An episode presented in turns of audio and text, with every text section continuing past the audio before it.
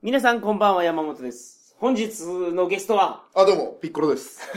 2週連続、竹。よろしくお願いします来ていただきましてよろしくお願いします。竹と初めて会ったのが、僕の旅を変えたという話を先週しましたけど、はい、ありがとうございます。チェンマイ楽しかったよね。チェンマイは、チェンマイはね、みんな行った方がいいですよ。ナイトマーケットが楽しいわ、こう。うん。ほら、あの、木の彫り物のごっついやつあったやんかあ、。やばかったね、あれ。あと、フルーツシェイクが、そう、うまかったわ。むちゃむちゃうまいでしょ。プリンプリンだったもんね。そなんだろう。だから、あの、北の方に行った方が飯がうまいんだよね。中国に近い方が飯がうまいベトナムでも北の方が飯うまいでしょう。おー、中国に近い。い方がなんか中国なんだかんだ言って飯うまいですよ。でもマレーシアシンガポールはそれだ独立してうまいけどそのだから多分その伝達した流れなんじゃないですか、女の子も北の方が可愛いよね女の子好き？女の子。だ女と酒がなかったら俺自殺する。そんなにも？お母さんとお父さんに手紙を書いて「あのすいません」と「終了します」っつって。え意味ないでしょ？いや、まあそうですよ。全部男で酒ないとか。そうそうそうそう。いや歌なんか歌わないよもう。あ、酒がなくて女の子がいなかったら。全然面白くない。うんえ、でも男と遊ぶのも好きでしょ？男としか遊ばない、ほとんど。あんまりなんかこう、常に女がいなきゃ飲めない理想言ったら、やっぱ男と飲みに行って、帰った時に女の子がいるのが一番いいですよそう、ね。ペロンペロンの状態で、そうバえーカ まあそれがベストや、ほんまに。すげえ可愛い格好で、なんかピンクのこう、モコモコした感じの抱き50人服で待っててくれてる感じがちょうどいいわ。おかえりっつって。それがいいよ。え、何人が一番好き？ハーフ。どことどこの？俺ね、やっぱね、世界中、俺多分、日本人やった数と外国人やった数同じぐらいなんですよ、多外国長いからね。うん分。で、いろいろやってきたけど、うんあのー日本人だけでもダメだし、うん外国人だけでもダメだわ。日本人とどっかの国のハーフってことや。そう。で、なんで外国人はダメかっていうのはすっごい簡単な理由で、お笑いを一緒に見れないの。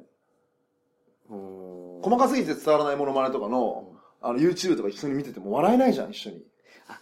思い出した俺が、あ、そうだ怒るねーしがしって言うだけでめっちゃ受けよったもんね。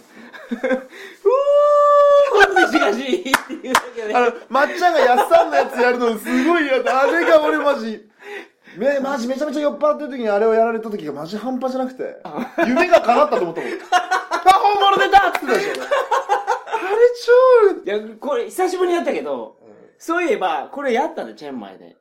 チェンマイで？そう、初めて会った時に。そうやったやっ。たあれなんでやったの？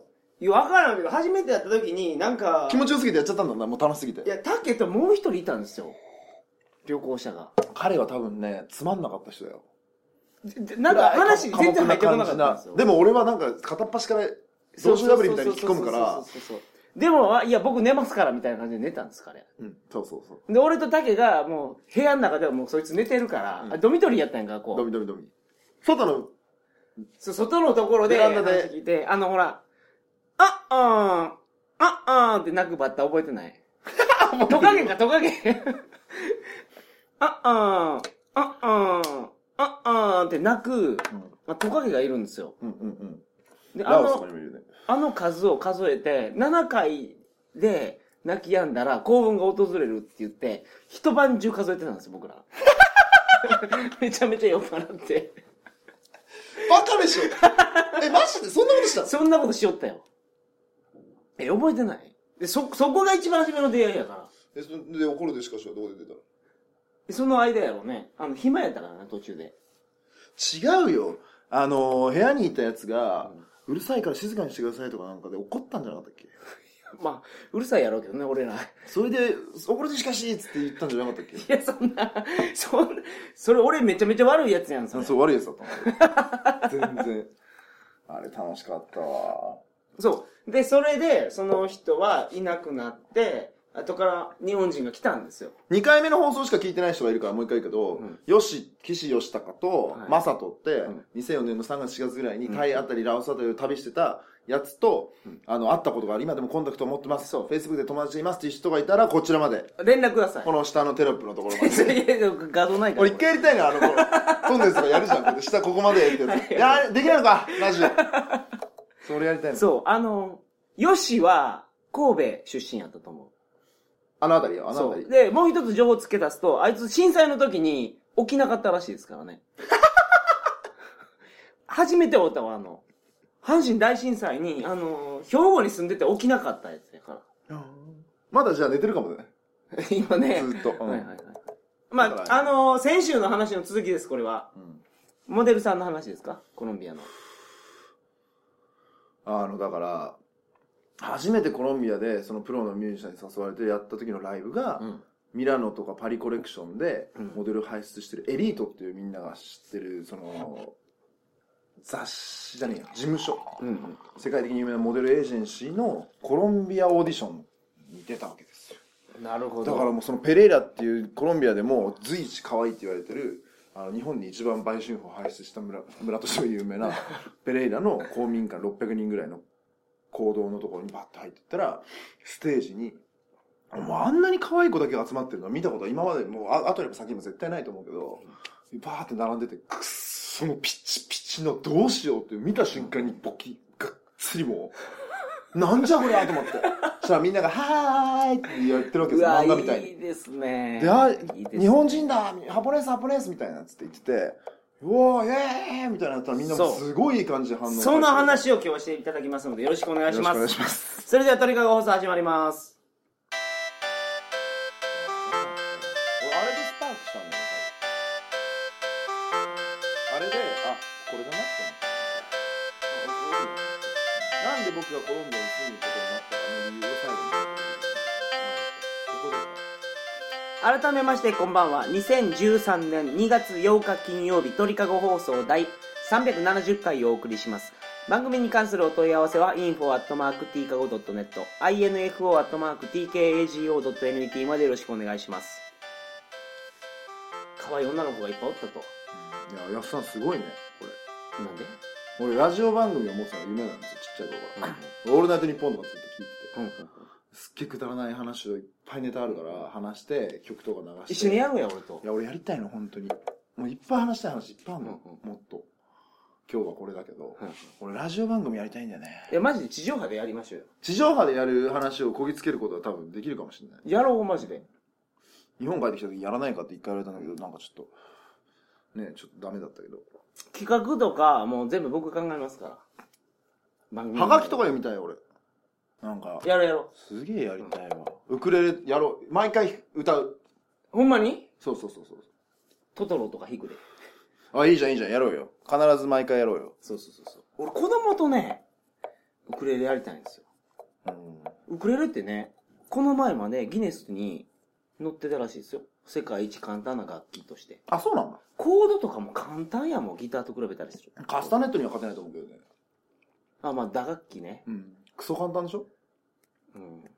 けどタンバリンとかもちょっと俺難しそうやもんな。あむずそうあれはむずそううまい人すごいやんかク。ソうまい。そんな風に弾けんだって思ったもん。うん。カスタネットもけど、あの、フラメンコとか見よったらあすごいなやばいか、。やばいか。ウクレレの方が簡単なのかうんと思いますけど、まあまあ、ラジオは今後、まあ考えやりたい。本えてますよね当。にやりたい。で、その、世界中からゲリラ的にやろうよ。モデルはどうやったんですかそしたら、うんもうサクサ可愛くて、うん。で、何歳なの？とか聞いたら18歳とかつって言われたんだけど、みんな嘘ついてたの、俺に。うん。13歳から19歳だったの、みんな。うん。でも、向こうの子は成熟が早いから、もう13とか14とかでおかしなことになっちゃってるわけですよ、もう。うんそその代わり30超えたらブクブクブクブクブクブクブクブク取ってくるなるほど。賞味期限が早いの、はいはいはい。だけどもうびっくりする本当にうん半端じゃないからうんなんかすごそうなイメージありますよ、コロンビア人っていうと。いやもうなんかなんかハリウッド女優のなんとかかんとかなんかどもうはいはいみたいな感じ。みたいなのが30人ガバーっつって。で俺はみんなすげえ緊張してるから、その時俺ジンベエ着て、ん。手ぬぐい巻いて頭に、うん。でなんかダンスミュージックのバンドなんだけど、でやるわけですよライブを。うん。そのファッションショーの間間に。でそれが後ろ行ったらみんなこうすごい装とか着て、その着替えてるのとかもう全部見れるわけ。おペロンペロンになっちゃってるわけですよ。ーもう半端じゃないじゃん。そしたらもう緊張してくるから、俺その時も緊張、俺も緊張してて、2リットルのウォッカとうん1リットルのラム酒を買ってたのね。うん。それ飲みながらみんなちょっと待って、2リットルのウォッカって半端じゃないこんな長いの？が売ってたの？よ。酒屋に。あ、それ、それくれっつって。経費で落としてっつって。でそれとラム酒買って持ってきて、んで、それ飲みながら、みんなが、ちょっとどう、タケどうしようって、私すごい緊張して、英語喋れることかも言ってさ。いやいや、飲めっつって。飲まして、で、緊張してる時どうすればいいかみたいなことを偉そうに俺がもう話したりして、すっごいくだらない。みんなもオーディションやから緊張してるな。可愛い子やけど。それ突破したら世界のモデルとして、スーパーモデルとして活躍できるかもしれないって話だからうんで、その時に、あのーもうみんな超緊張してるんだけど、俺はお笑い、いろんなくだらない話とかしたりして、みんな笑わせたりしてたら、もうなんか、カメハメハとかやるんですか？ハメハメハとかもやるけど、え、マカンコーサッポーとかやるんですか？まあ、観光サップをやる。ピッコロ、ピッコロとは呼ばれてた。で、腕とか組んでくるわけよ。おっぱいとか当たるわけですよ。はいはいてかね、分かってない。めちゃめちゃ可愛いから、もう今写真で見せたいけど、これラジオで意味ないからやんないけど、で、もうすごくて、うんで、水着審査があんのよ。水着審査の時なんかどっちがいいとかつって言ってきてんだけど、ペロンペロンに見えてるわけ、もビーチ。もう、どうしよう。30人わー並んでるわけ。もう全部上からもう写真とか撮って、もう、お前ら半端じゃねえなーって、ポーズが撮ってくんだ、俺。うんどうどっちの角度が可愛いとか。もう立ちっぱなしですよ、僕は。で、もう酔っ払いまくってて、そしたら、これ、コロンビア。バーンっつって、停電。おーペレイラ中が停電したの。街中が？街中が。で、うわーってなって、女の子とか、えー、キャーみたいになって、で、非常灯がボンってついて、ん俺らダンスミュージックのバンドだから、うんその、パソコンとかなんかいろいろキーボードがくつ、つながってんじゃん。うん電子楽器でしょ、うん停電したらできないじゃん。できないですね。で、もう一個のバンドとかもなんか、レゲエだかなんかヒップホップだかわかんないけど、トラックかけて歌ってんだけど、マイクも使えないじゃん。ダメじゃん。うん。だけど、ファッションショーで音楽がないわけにいかなきゃ。で非常灯があるからいいんだけど、非常灯でライトだけは確保できたけど、音が全くなくなってしまったってことですね。そしたら、エリートのその偉いマネージャーが、なんかヨーロッパから来たマネージャーが来て、あんた、さっきギター弾いてたよねって言われて。アコースティックギター持ってたアコース、もんねエレアコ持ってたの俺。エレクトリックアコースティックうんうんうんって繋いだら、あの、アンプにもアンプにもつなげるけど、アコギを持ってたわけよ。その アンプなくても、ある程度の音は出ると。そうそうそう。それ持ってたの。うんで、あんた、アコギ持ってたよね？うん。生でできるって言われて、やったーと思って、来たと。俺ソロじゃん。スポットライトが当たる。いや、ないけどね、照明ないけど。まあまあまあまあだけどはいはい、そのずーっともう世界中を旅しながらいろんなこう曲をこう毎日のように練習してきて、いつチャンスが。エリック・クラプトンもすごいやってたの思い出した、今。あれギターね。やってたあ、やってたか？ややるよ、やるよ。指の練習かなんかってたけそうそうそうど、でもその時はもうほら自分のオリジナルの曲とああ、かそういうことね。昔ロックバンドやった時の曲とかもあるし、で、それを、あの、やったと思って、うんでいつそういうでかいステージが来てもいいように練習したわけですよ、何年も。毎日のように。で、来たと思って。その時俺もうすでにベロンベロンなわけ。まあ、1リットルのウォッカやからね。2リットルの。2リットルね。で、もうロ、ラム酒も、スペイン語でロンって言うんだけど、それもほぼ飽きかけてて、で、飲んで、いいの？っつって、うんやってって、うん俺一人よ。もうその、コロンビア中とか、海外のプレスとか来てんだよ、記者とか。でそこが来て、俺一人でステージのとこ、真っ暗なとこに、非常灯一本だけ立ってるとこに、うん。俺行って、うん。じゃあ、あれ？てか何の曲やろうかなと思って。で、まあ、イクそういうのって緊張せんの？いや、もうベロンベロンに酔っ払ってっから、俺。だから飲んでんの。全く緊張しない。で、あれ？何の曲やろうかなと思って、んとにかくマイクがないから、うん一番自分の声量が出る、一番気持ちよく音が出る曲を選ぼうと思って。そりゃそうやね。で、しかも、この子たちはファッションショーじゃん。うん。だから、13歳から19歳の子たちが、ファッションショーで水着審査だったの、その時。うん。で水着審査一番勝負どこですよ。うん。体のね、こう一番ビューティフルなところをみんなこう出していく。うん。それに合う曲を俺はやらなきゃいけないなんかこう、なんなんだ、おしゃれな感じの。なるほどで、13歳から19歳の子たちが、頑張ってうん、未来のために今勝負をかけ、これだと思って弾いた俺の曲が、尾崎豊の15の夜。おー 盗んだバイクで走り出すやつ？これしかない。俺、それが一番声量一番高いとこ出るんですよ。うんバーンって音量的に。落書きの教科書と、つって始めたわけ。そしたらみんなが、え？みたいな。日本語日本語じゃん日本語やんってな何語、日本語？みたいな。うん俺、ジンベエとか来てっから。うんえ、誰わら、まずざわざわし始めて。うん。外明かり見てる俺って歌ったんだけど、それ15の夜じゃんじゃんじゃんじゃんってやったんだけど、それで、俺がバーンって歌い終わった後に、スタンディングオベーション。すごいね。会場全部立ち上がって、うわーっつって割れんばかりに。うんで、俺そっから記憶ないの。そっから俺30分間一人でライブやったんだけど、ういろんな曲を。自分のオリジナルのとか、なんかスタンドバイミーとかなんかいろいろやったんだけど、一切覚えてないの。へえ、そトランス状態に入ったん入ってぶっ飛んじゃったわけ。うんで、観客何人ぐらいでした600人。あーでもそれは招待客だから、記者とかワールドプレスとかそういう、はいなんかテレビ局の人とか雑誌とかそういうのファッション関係の人とか。まあ、600人やからアコースティックで届もう全員届きますよ場だからね。会場だからね。音響もあるしね、ちゃんと。でもう声も一番出る曲を選んでやって、で、その子たちがありがとうみたいな。なんか、あなたがもう歌ってくれたから私みたいなことを言ってたのなんとなく覚えてるんだけど、僕はその後、記憶を取り戻したのは、次の日の昼間に、なんか用意されたすげえ高級マンションの居間でベロンベロンになって、寝っ転がってた俺なのよ。で、あれ？と思って。うん。別にここに誰も腕枕してないし、うん。あれ？みたいな。え？終わっあれ？みたいな。もう完璧に記憶をなくして、あ、だけどお前昼飯食いに行くぞつって、いやーお前昨日はすごかったなとか言ってんだ。やっぱ全然覚えてないと思って。で昼飯食いに行くとこ行ったらそこのスタッフのやつが20人ぐらいみんないて、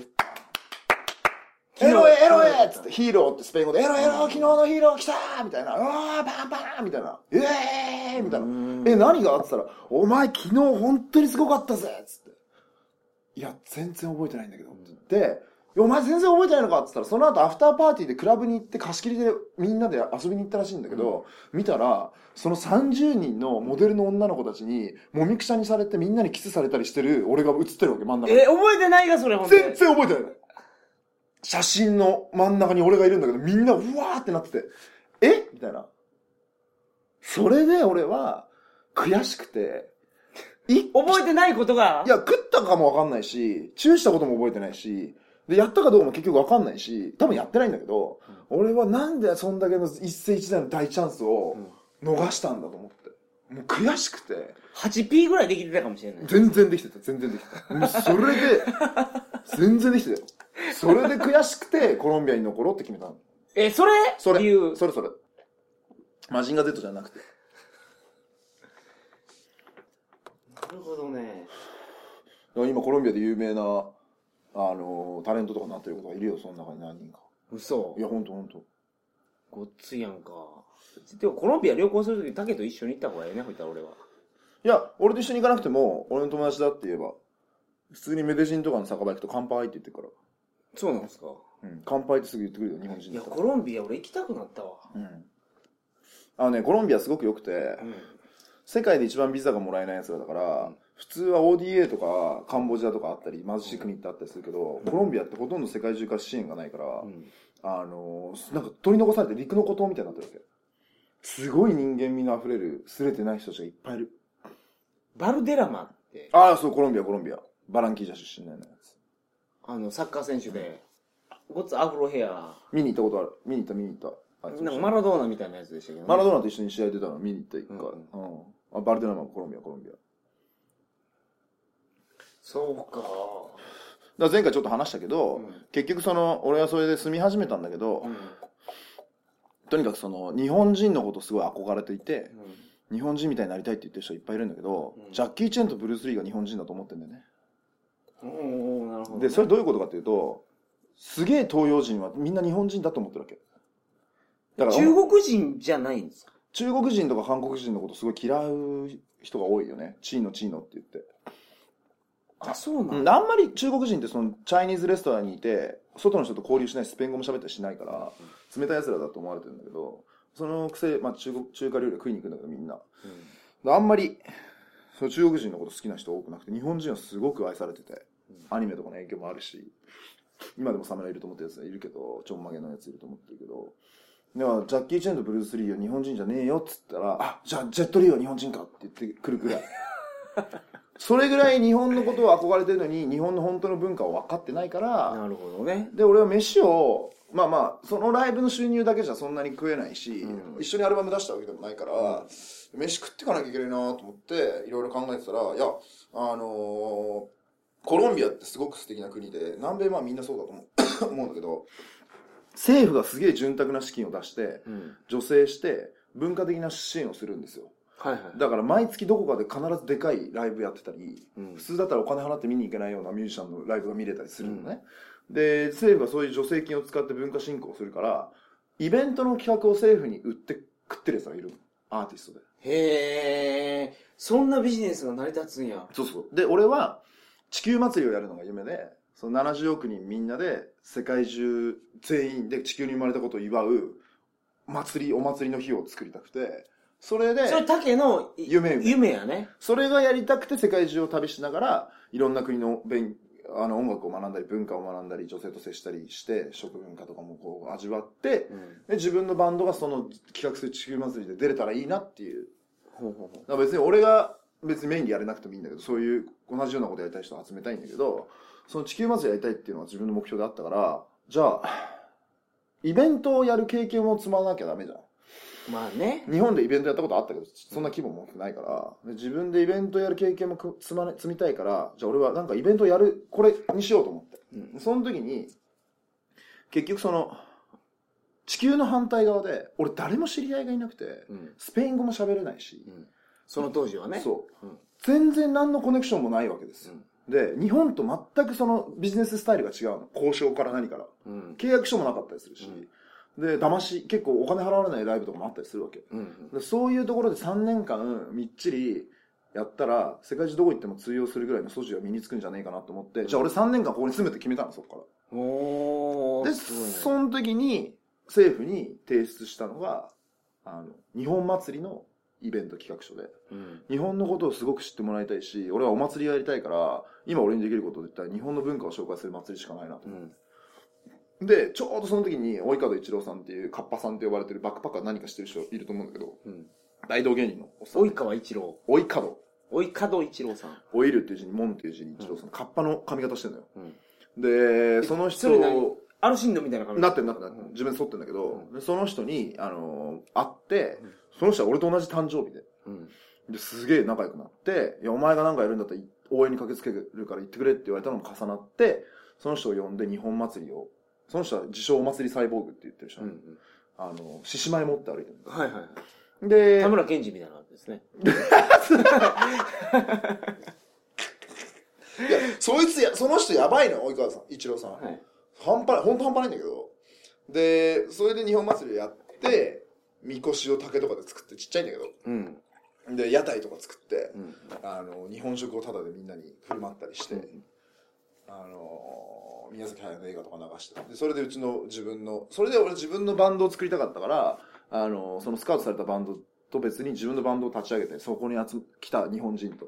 うん。で、立ち上げて、で、ずっと音楽活動を結局3つのバンドをやりながら、その日本祭りを、今でも日本祭り続いてるんだけど、ん俺もういなくなったんだけど、やってて、ですげえ感動したのは、やっぱこう、日本にずっといたら、本当に日本が世界で憧れられてるってことも知らなければ、多分その日本人が持ってる素晴らしいものっていうのもあんまり知るチャンスもないと思うんだけど、日本にずっといる人はね。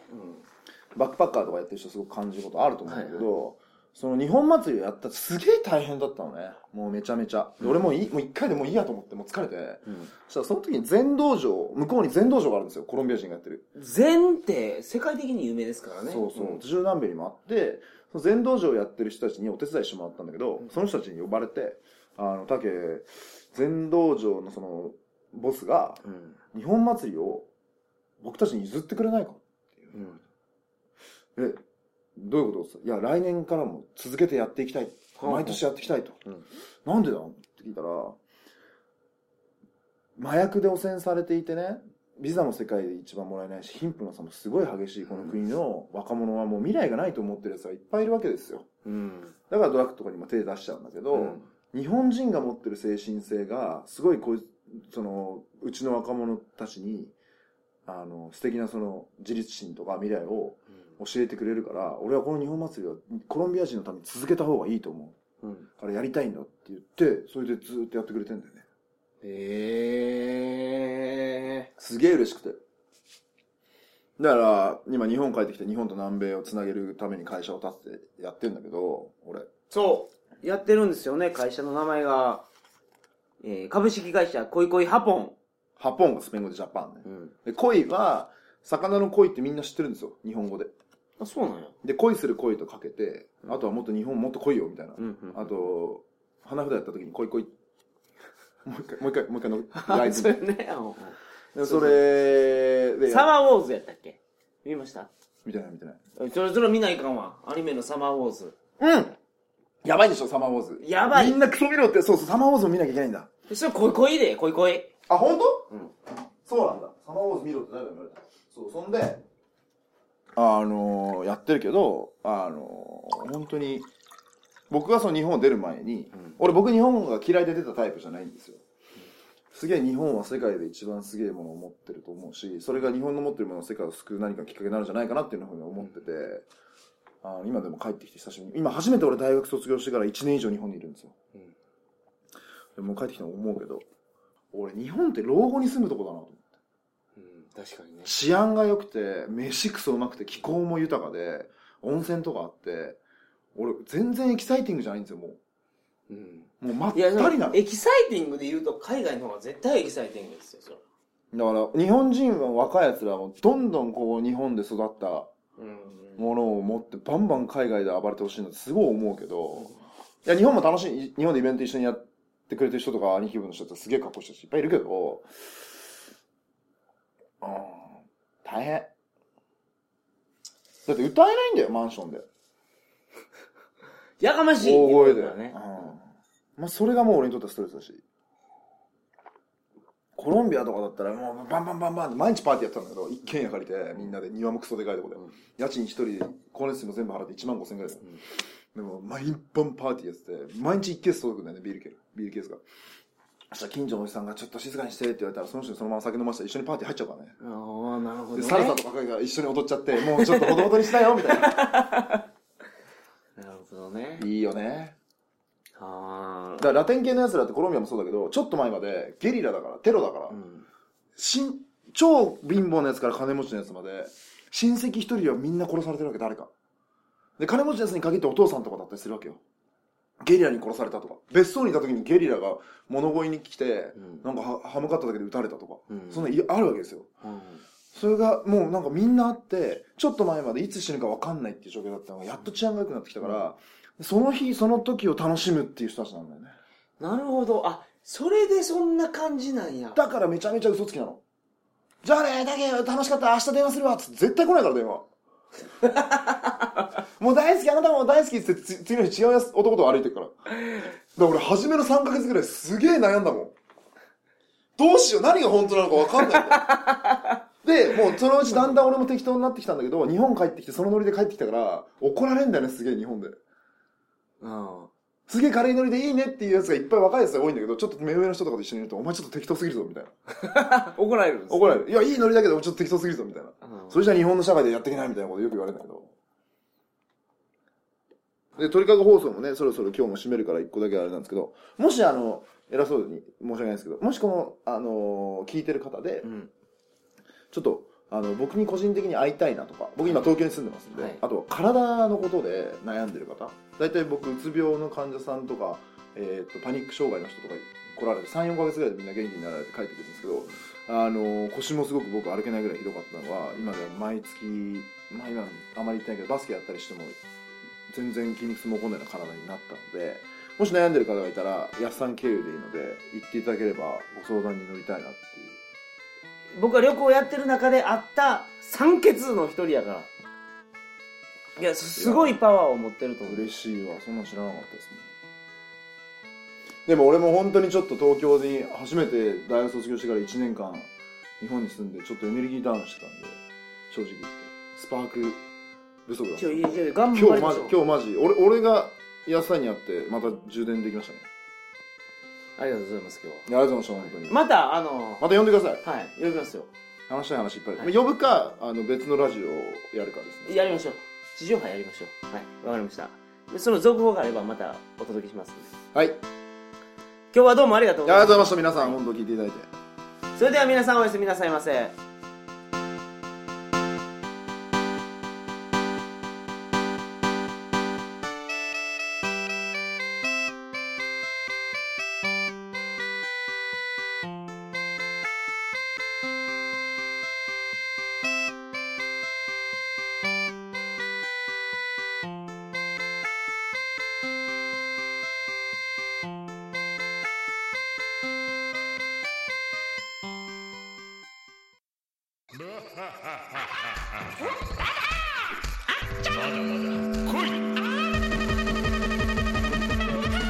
道場